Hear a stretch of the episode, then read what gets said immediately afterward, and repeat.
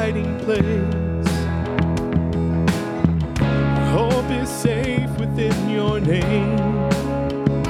This we know, this we know. You promise never to forsake. What you began, you will sustain. This we know, this we know. Call upon the Lord, for he alone is strong enough to save. Rise, your shackles are no more, for Jesus Christ has broken every chain.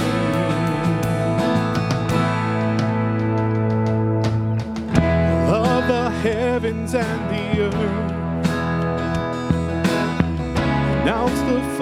fullness of your word. This we know, this we know. Every enemy will flee as we declare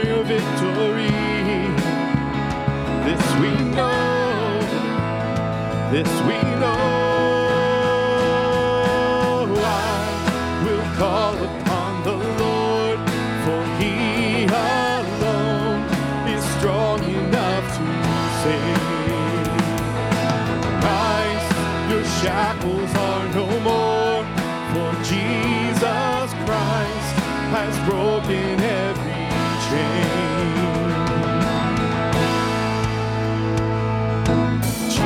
Jesus' name will break every stronghold.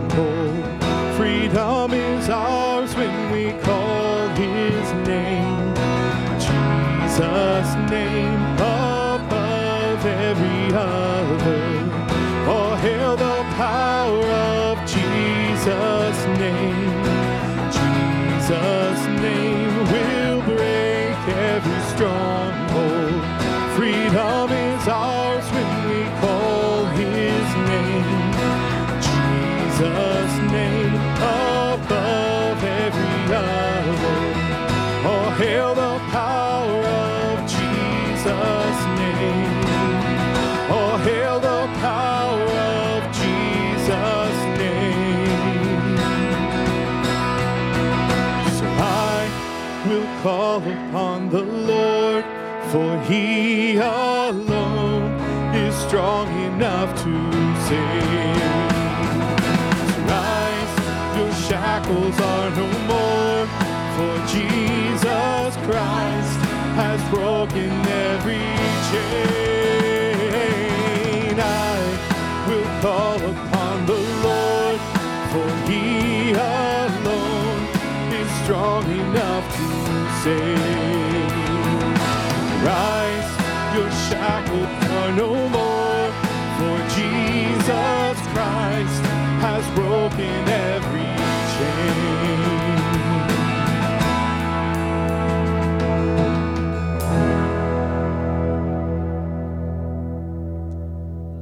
I think sometimes when we sing these songs, um, they're familiar to us, especially the worship choruses and the ones that we sing uh, throughout throughout the months and throughout the weeks. But I think sometimes we sing some of these songs and some of the words because they were written much longer ago are unfamiliar to us.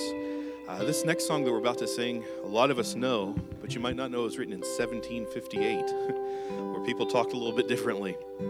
And this song, Come Thou Fount of Every Blessing, there's a word in this song that I've been singing for 44 years and had no idea what it meant. Here I raise my Ebenezer. Anyone? We're lifting up an old guy today. No.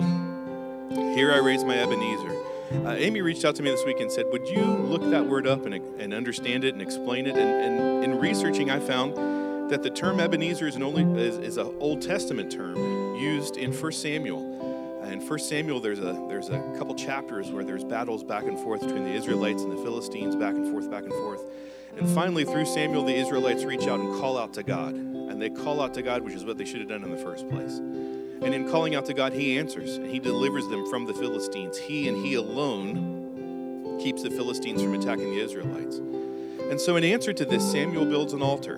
And on top of that altar, he puts a rock that he calls the Ebenezer rock, which literally the word Ebenezer means stone of help. How many of you knew that? I did not. Some of you did. You're smarter than I am. Amy asked me to, to explain that this week. And you know, it occurred to me um, I, I'd like to hike, and I picked up this rock in Utah 20 years ago, over 20 years ago, 1998. Went on a, a hiking trip with some friends of mine. And it was a difficult hike 3,000 foot elevation, two and a half day trip. This stone, this rock, has sat on my desk wherever I've taught for the last 20 years. And every time I look at it, I'm reminded of that hike and how I, there were times I said, God, I need your help here.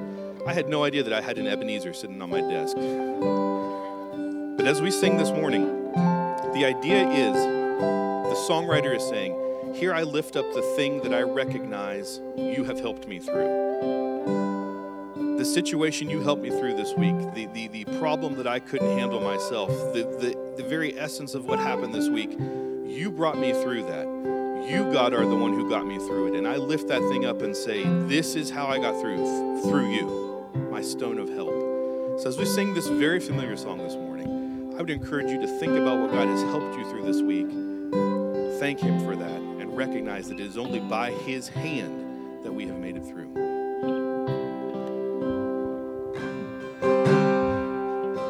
Come, thou fount of every blessing,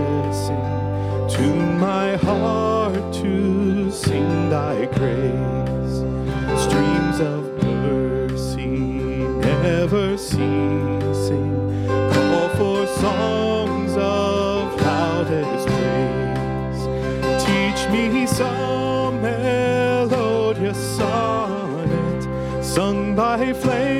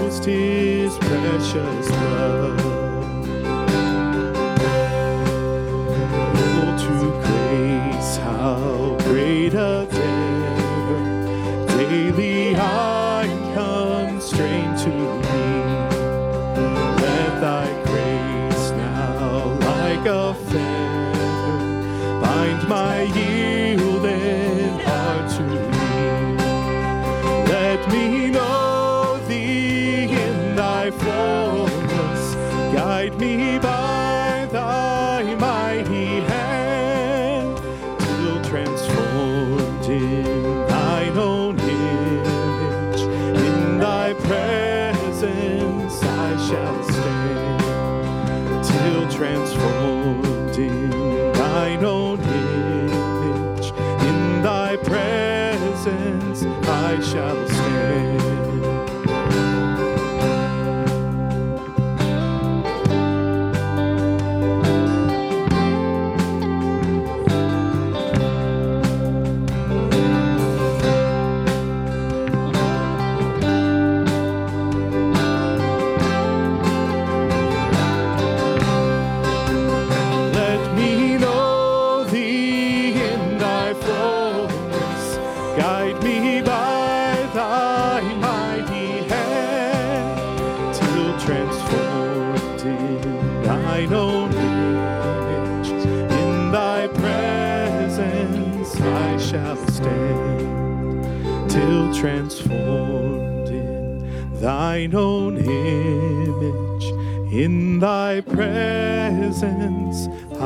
Shall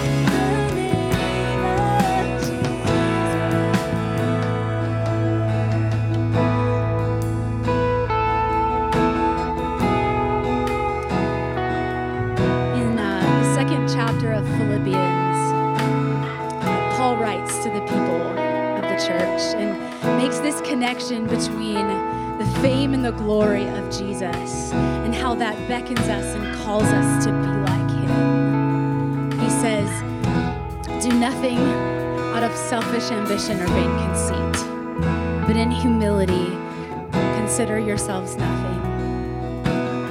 Each of you should look not only to your own interests, but also to the interests of others. He says, Your attitude should be that of Christ Jesus, who, being in very nature God, did not consider the equality with God something to be grasped, but made himself nothing, taking on the very nature of a servant. Get this. Therefore, God exalted him to the highest place and gave him the name that is above every name that at the name of Jesus, every knee should bow in heaven and on earth and under the earth, and every tongue confess that Jesus Christ is Lord to the glory of God the Father. Church, let's give him praise.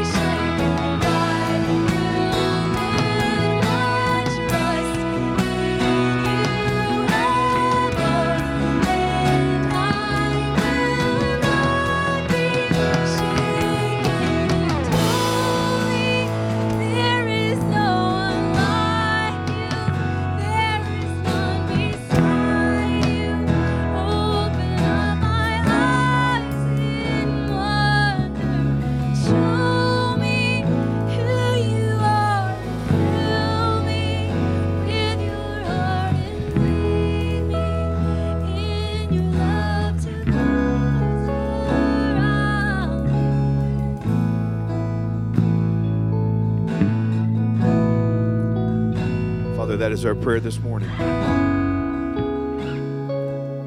prayer of thanks and recognition that there's no one like you, that you and you alone, Lord of our life, are able to do the things that we ask and help us in ways that we couldn't even begin to imagine. You're the reason we're here this morning. You're the reason we got up this morning. Father, we acknowledge that there is no one like you, and we are so grateful for your love and for what that means in each and every one of our lives. So, God, even as the lyrics say, show us. Show us who you want us to be this morning. Father, through the worship as we as we've sung and as we've lifted our hearts and lifted our hands and lifted our voices to you, Lord, show us even as we sing who you want us to be. As you speak to us through Pastor Brian this morning, show us who it is you want us to be. Lord, as we interact with each other, as we go out of this place today, show us who it is you want us to be. Lead us in the love of those that you've called us to, Father. Thank you so much for the time that we have here, Lord, to meet with you, to meet with each other, to hear you speak to us. Lord, we just want to absorb every single bit of what it is you want us to gain from our time here together today. Thank you so much for how much you love us, Lord. It's in your name we thank you and praise you. Amen. You if you've never had to pop a clutch to get a car to start, then you really don't know how to drive yet. It's one of those things that you learn that you have to do. It's one of the earliest life hacks that some of us had to learn years ago. Life hack is one of those new things that we see on social media now, and they want you to think that they're, they're brand new, that, that they haven't been around for a while. But I know many of you have been doing life hacks for a very long time. That's how you kind of get by and get through certain things. Uh, anytime a life hack or a life hack, it's those tricks. It's, it's a shortcut, if you will. It's a novel way of doing something familiar and routine that increases your efficiency and productivity. And I'm not sure if, if popping a clutch increases your productivity, but at least it gets you to where you want to go in that moment. You're eventually going to have to get that car fixed.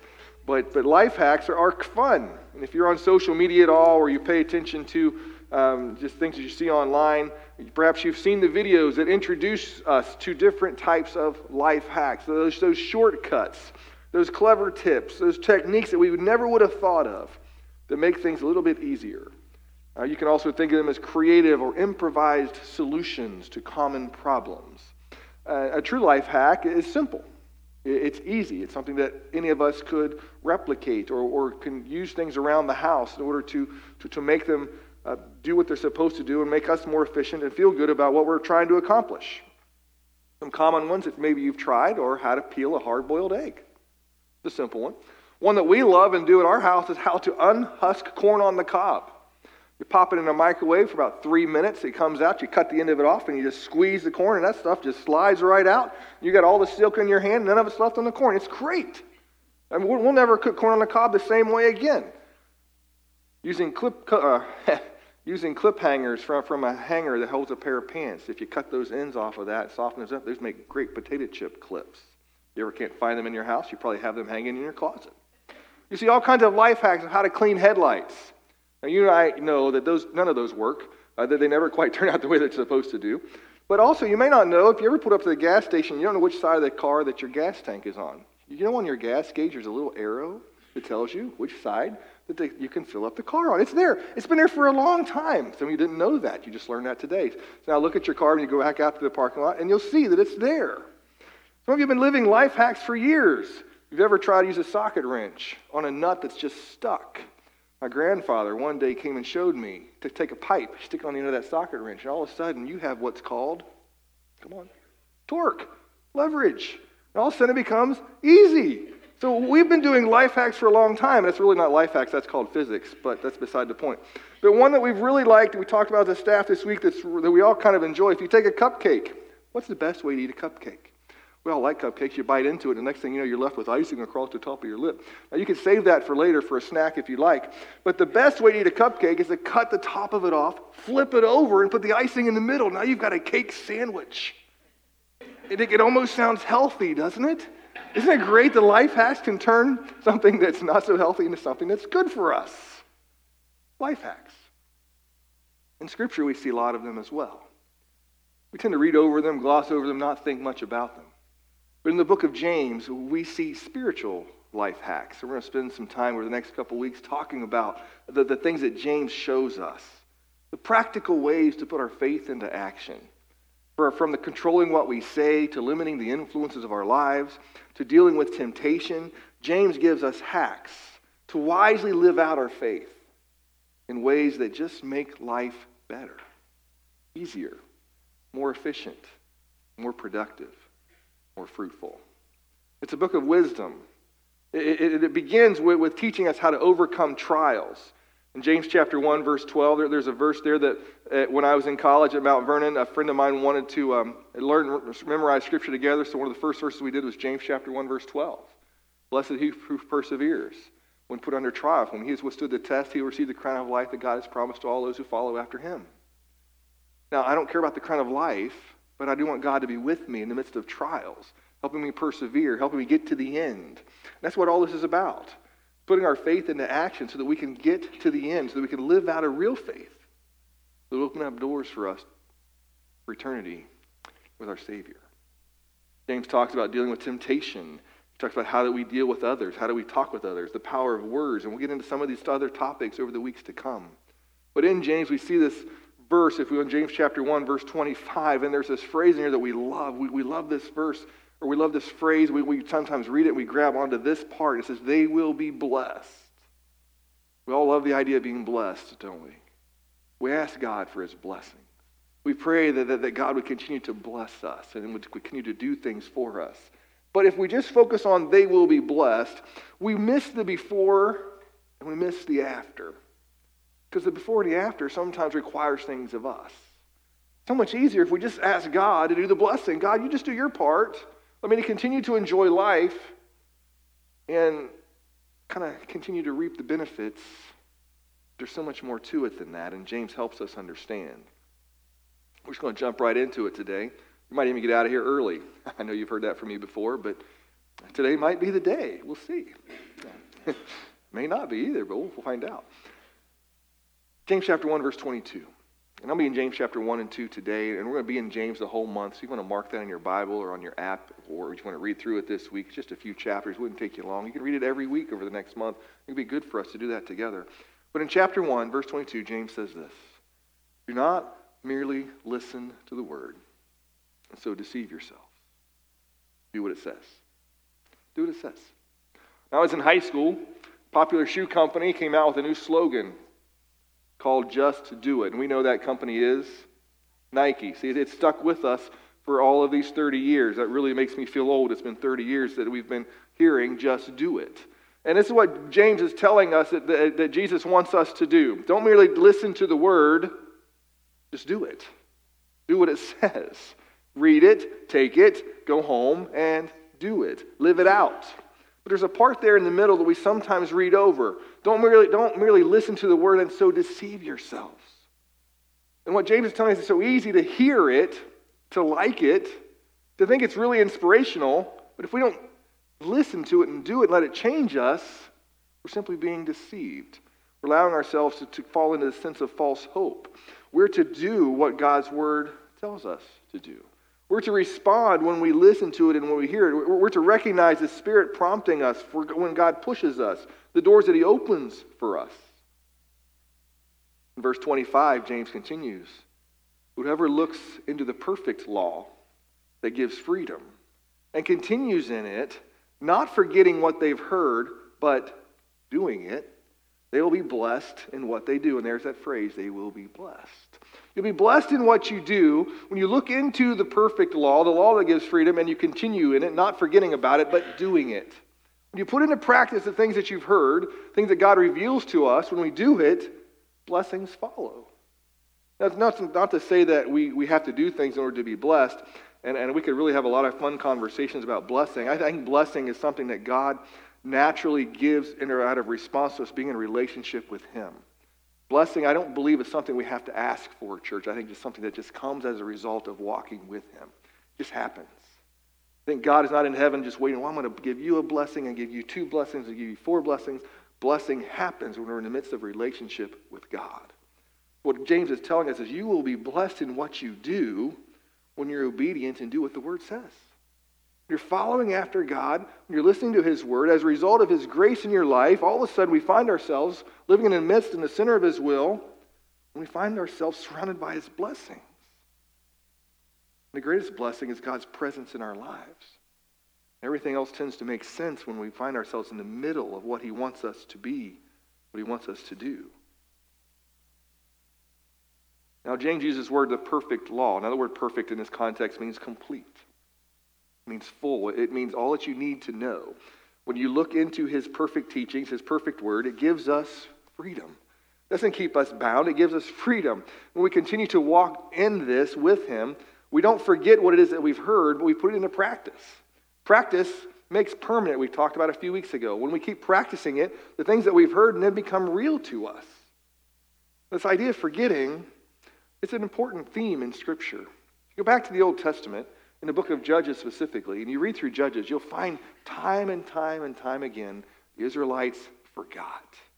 They forgot what had happened before. They, they had forgotten the leader before. They'd forgotten what had happened before. In Judges chapter 2, verse 10, after that whole generation had been gathered to their ancestors, another generation grew up who knew neither the Lord nor what he had done for Israel.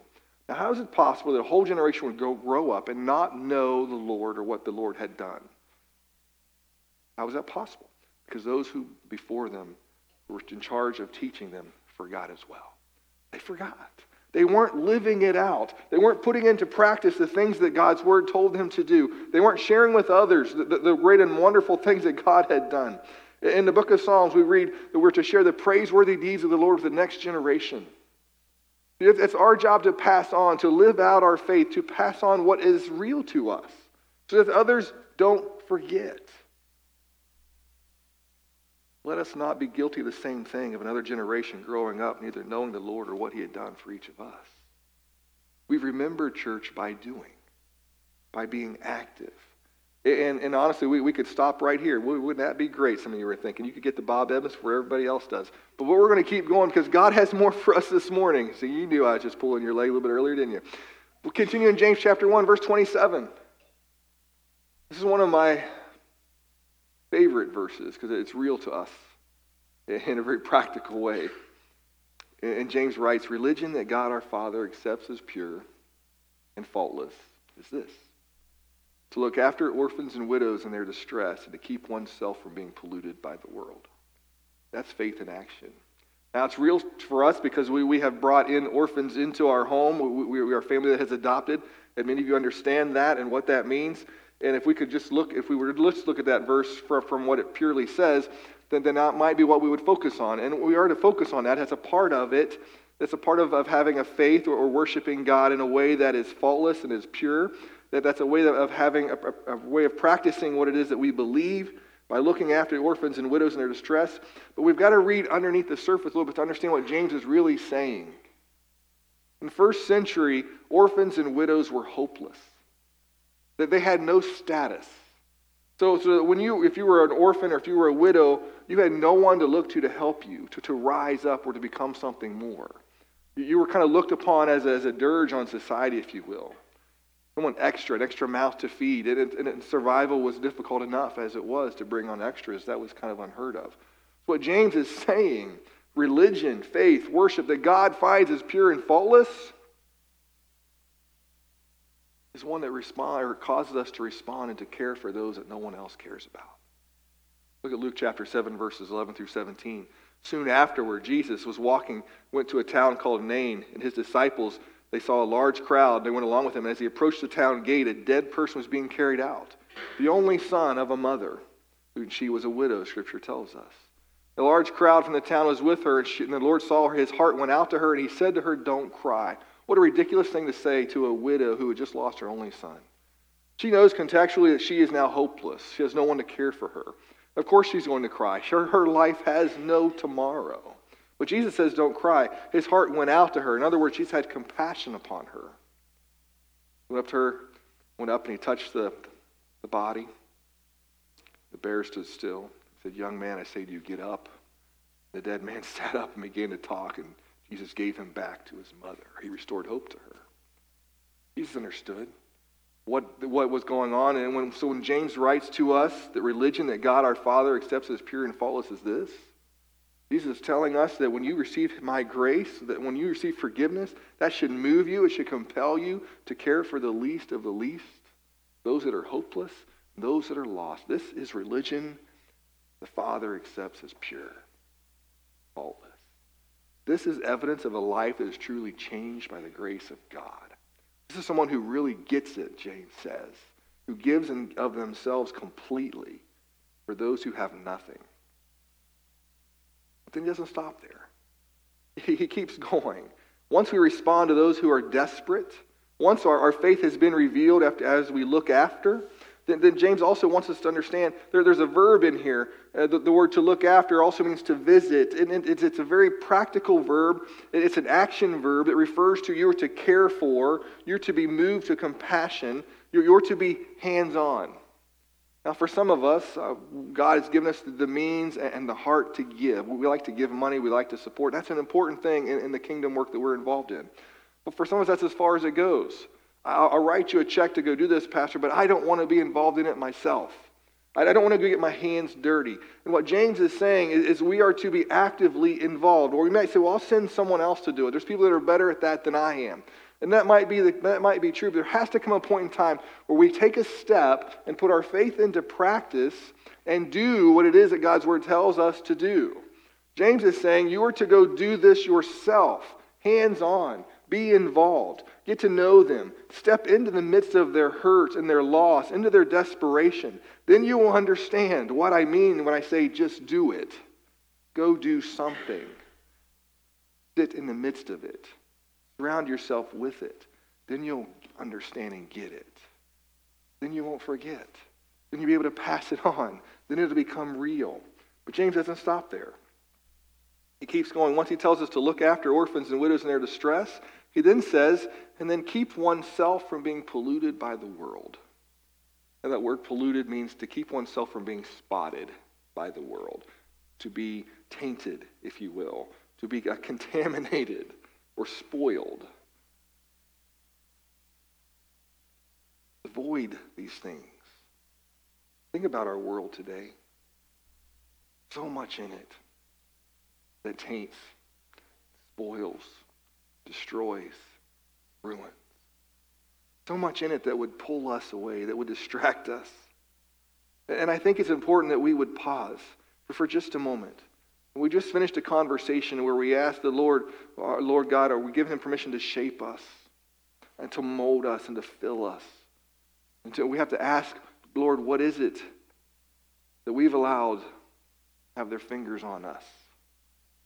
Has it tainted us? Has it spotted us in any way? Has it distracted us from who you want us to be? Has it caused us not to hear or to stop doing?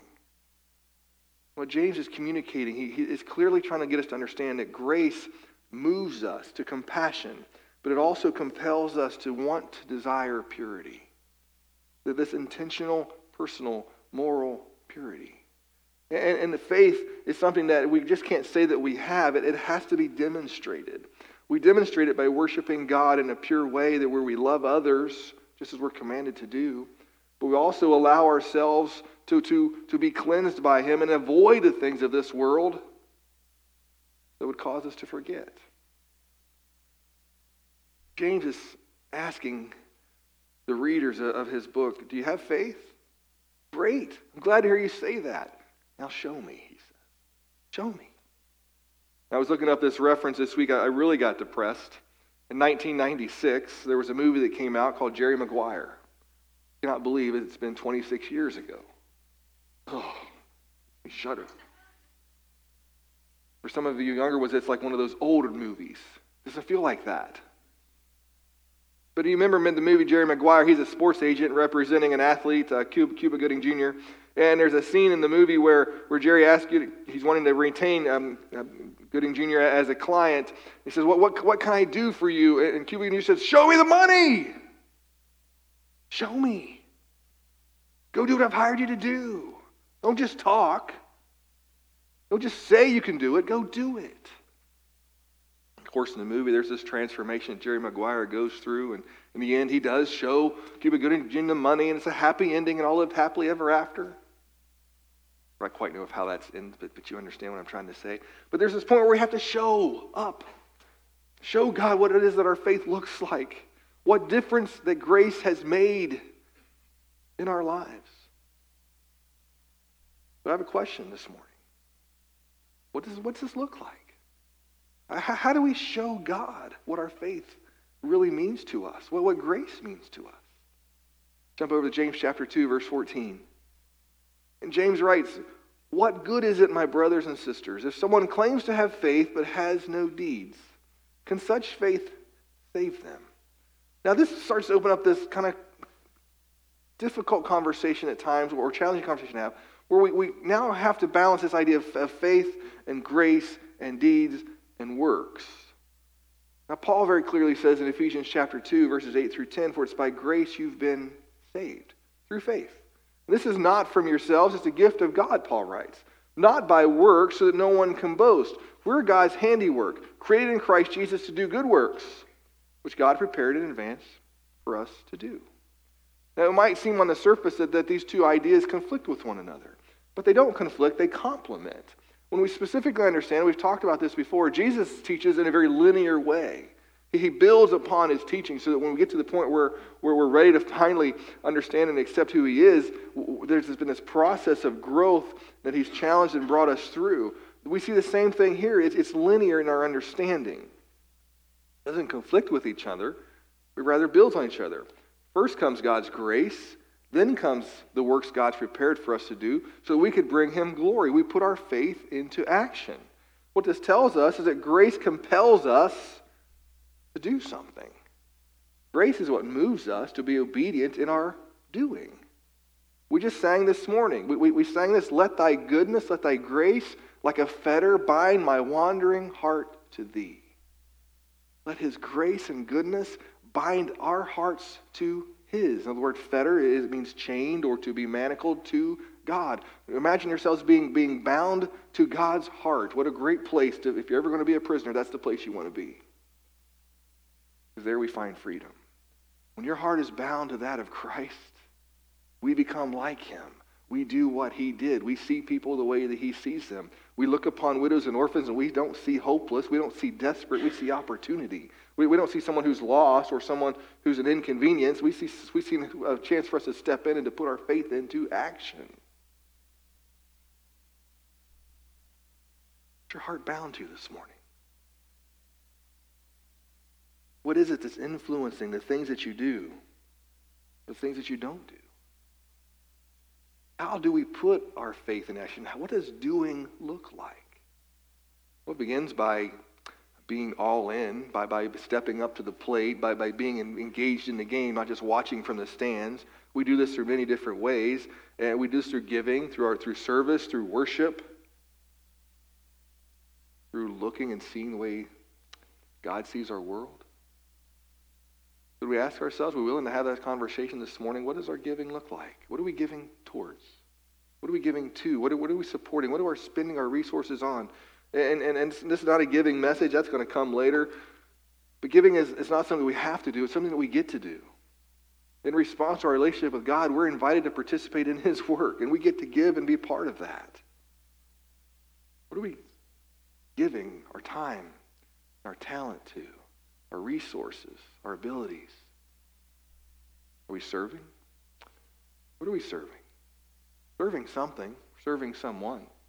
We do it every day. It might be serving ourselves or serving our families, and those are noble things. God tells us that we are to care for ourselves and those that He's entrusted to us.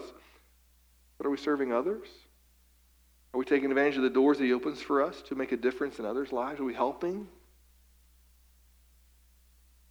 What are we worshiping? Oh, we might think, well, Pastor, I'm worshiping God today. Maybe, I hope. Be it. Great time of worship this morning. It was beautiful. But we do worship something. In the Old Testament, we see a lot of conversations about idols. And we, we might tend to think or, or be deceived if, if, we would have the idea that idols don't exist today. Let me tell you, we, they certainly do. In the Old Testament context, they might have looked like a golden calf or, or an Asherah pole, or they might have looked like a false god, and people would bow down and worship that idol. It may not look quite like that today, but there are still idols in our lives today that we do worship, that conflict for our attention, that battle for our time, our resources, and our giving. In my office, I have some uh, Pittsburgh Steeler paraphernalia. And that was much more attractive when they were winning. and I know that they're not winning now does not bother any of you, and that's quite all right. That's okay. I, I can live with that. But it's so easy for sports to become an idol for us. Can we have that conversation? It's so easy, perhaps, for our, our cars to become an idol to us, our things, our stuff. I remember growing up, I remember in elementary school, there was this music singer, artist. His name was Michael Jackson. Maybe you've heard of him. I'm not sure. When he was really popular, I was in fourth or fifth grade. Oh, there, I got that twitch again. Uh, and, and, there, were, there were girls in, my class, they, they would bring his album, his, his vinyl record.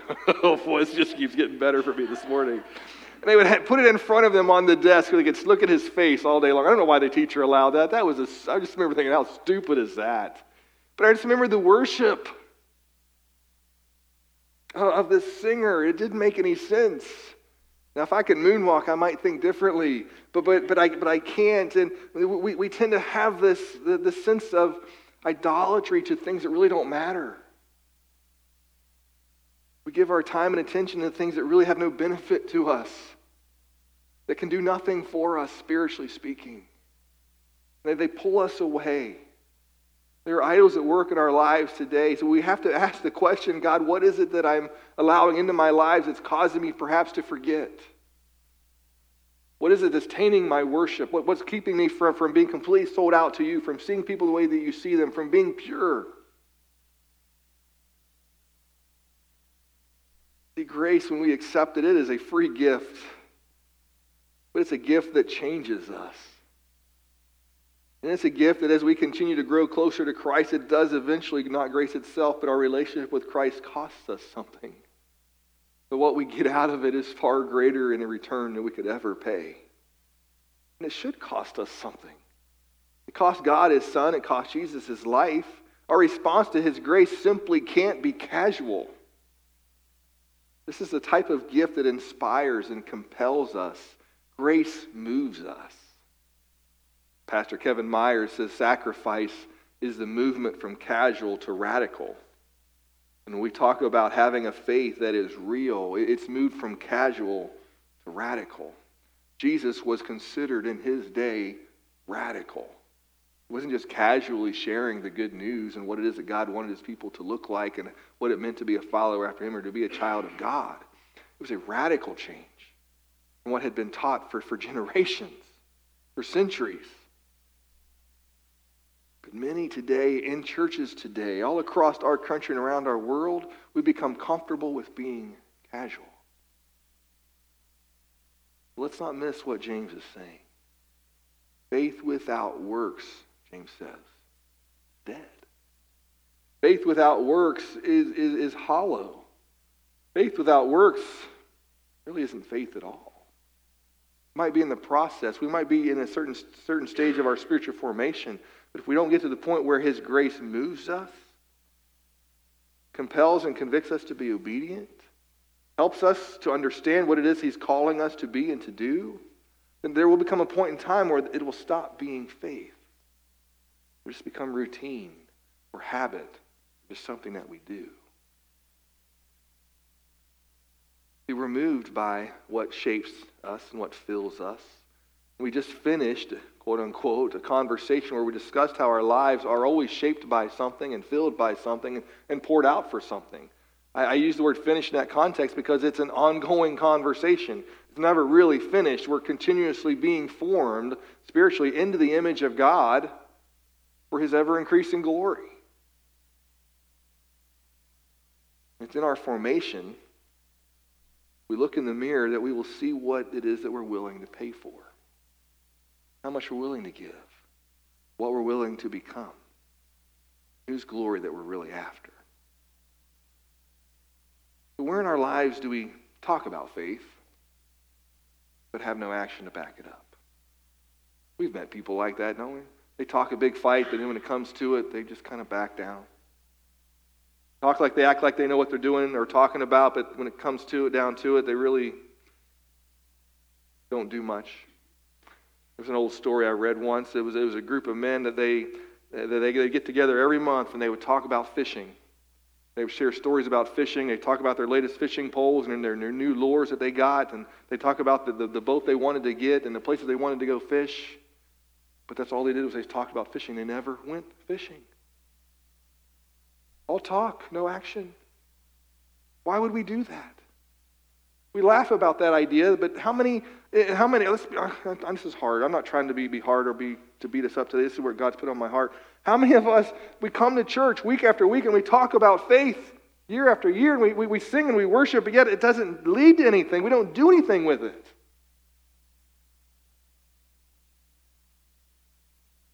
our faith alive or is it dead? What conversations have we had this week with others? Where, and I'm talking about maybe you're out there sharing the gospel, that's not what I'm talking about. But it's, it's your, been your faith put into action. You, you've had an uncomfortable conversation or a challenging conversation with someone who needed to be encouraged.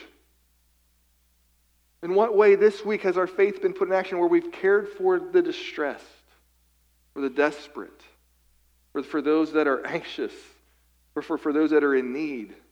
What does that look like in our lives this week? There's going to be times where we don't have those opportunities. I get it. Life gets busy. And God gives us grace in those moments. But, but how many weeks can we have that conversation where we do nothing? There has to come a point in time where James says to us, Show me. It has to show up. It has to look like something. Where in our walk, church, is our faith dead? Our marriage? Our jobs? We raise our children? And what we give and what we do? Would we be willing? Would we be brave enough to ask God, show us that we can show Him? I pray that our faith today is compelled to be lived out. And we might even get out of bed in the morning and says, All right, Lord, show me today how I can show you. Give me an opportunity. I, here's what I found in my life. If, if we are bold enough and brave enough to pray that prayer, you know what God does? Does it. He opens up doors, and, and we just find ourselves amazed, like, wow, that was, that was pretty interesting. And we find that we are, we're, we're more prepared than we ever thought we would be. We find that we knew what words to say, even when we didn't even realize what was coming. When we prepare ourselves, God prepares opportunities. And I think too often we miss them because we're not willing to see them. They're there every day. If we're just willing to open up our eyes, just as Jesus did, see the widow who was crying and be moved to go to her and do something. Faith in action. What might it look like in our lives this week? What might God be trying to do? So, your life hack for today just simply go and do something this week that you didn't do last week. One act, one step of faith this week. You opened your Bible last week. If you didn't, open it up this week. You prayed last week. If you didn't, pray this week. You didn't give last week, give this week. Doesn't be to the church, give to something. Someone. Ask God to show you. He will. Because then what begins to happen? And we see this in the church. As the church began to grow in the first century, it grew faster in the first century than we've ever seen it since. Why? Because they showed people what faith looked like. They invested in those that everyone else ignored and turned away from. Church, I believe the same opportunities available to us today will just not a slogan for a shoe, rather a, a command that, that God gives to us. This grace that He's poured out into our lives moves us to do something. What's your something this week? I invite you to stand with me. Not too bad. I say you're out of here just one minute long. That's not too bad. I'm doing pretty good. Is that good, Amy? Amy gave you a thumbs up. All right. Let me pray for you. God, thank you for grace. Thank you, Lord, for this invitation to relationship. Thank you, Father, for doing so much for each one of us. Now, Lord, as we get to know you, as we walk with you, as we listen to you, as we talk with you, God, I, I pray that we would continue to be moved to want to know you more. That, Lord, we would continue to Uh, be, be inspired and compelled as you reveal to us what doesn't belong in our lives, what there's not room for. And Lord, you would show us what it is you've prepared for us to do. And that, Lord, you would move us to action. That our faith wouldn't simply be words or just a, a, a, a token offering that we give to you on occasion or, or just showing up at church once a week, Lord, but our faith be shown by the actions that we take to love others, the actions that we take, Lord, to maintain the, this, this call to purity that you've given to us. Lord, maybe even this week that action is to purge our lives of some things that don't belong. Maybe that's where we begin. Maybe it's to respond by meeting a need that we know of that we've been kind of pushing aside because it might cost us more than we are willing to even consider. Father, I pray that this week your Holy Spirit wouldn't allow us to do nothing. That it would rest heavy upon us, Lord, not to weigh us down, not to burden us, Lord, but to move us. Might we pray, Father, this week, what opportunities do you have for us? Might we allow ourselves to be led through doors that maybe last week we wouldn't have considered walking through? Might we allow you, Lord, to shut the other doors in our lives that we shouldn't be walking through? Might our faith be more than words? Perhaps that's the best way of summing up the conversation we've had today. May our faith be more than words. Thank you, Lord, for your grace, for forgiveness, for relationship, for your love. May our life reflect each of those things. Make a difference in the lives that we're going to interact with this week. For your glory, Lord, continue to move us, change us, transform us into your image and your likeness. Add to our story, Father, I pray in Jesus' name. Amen. All right, go. Just do it. Have a great week.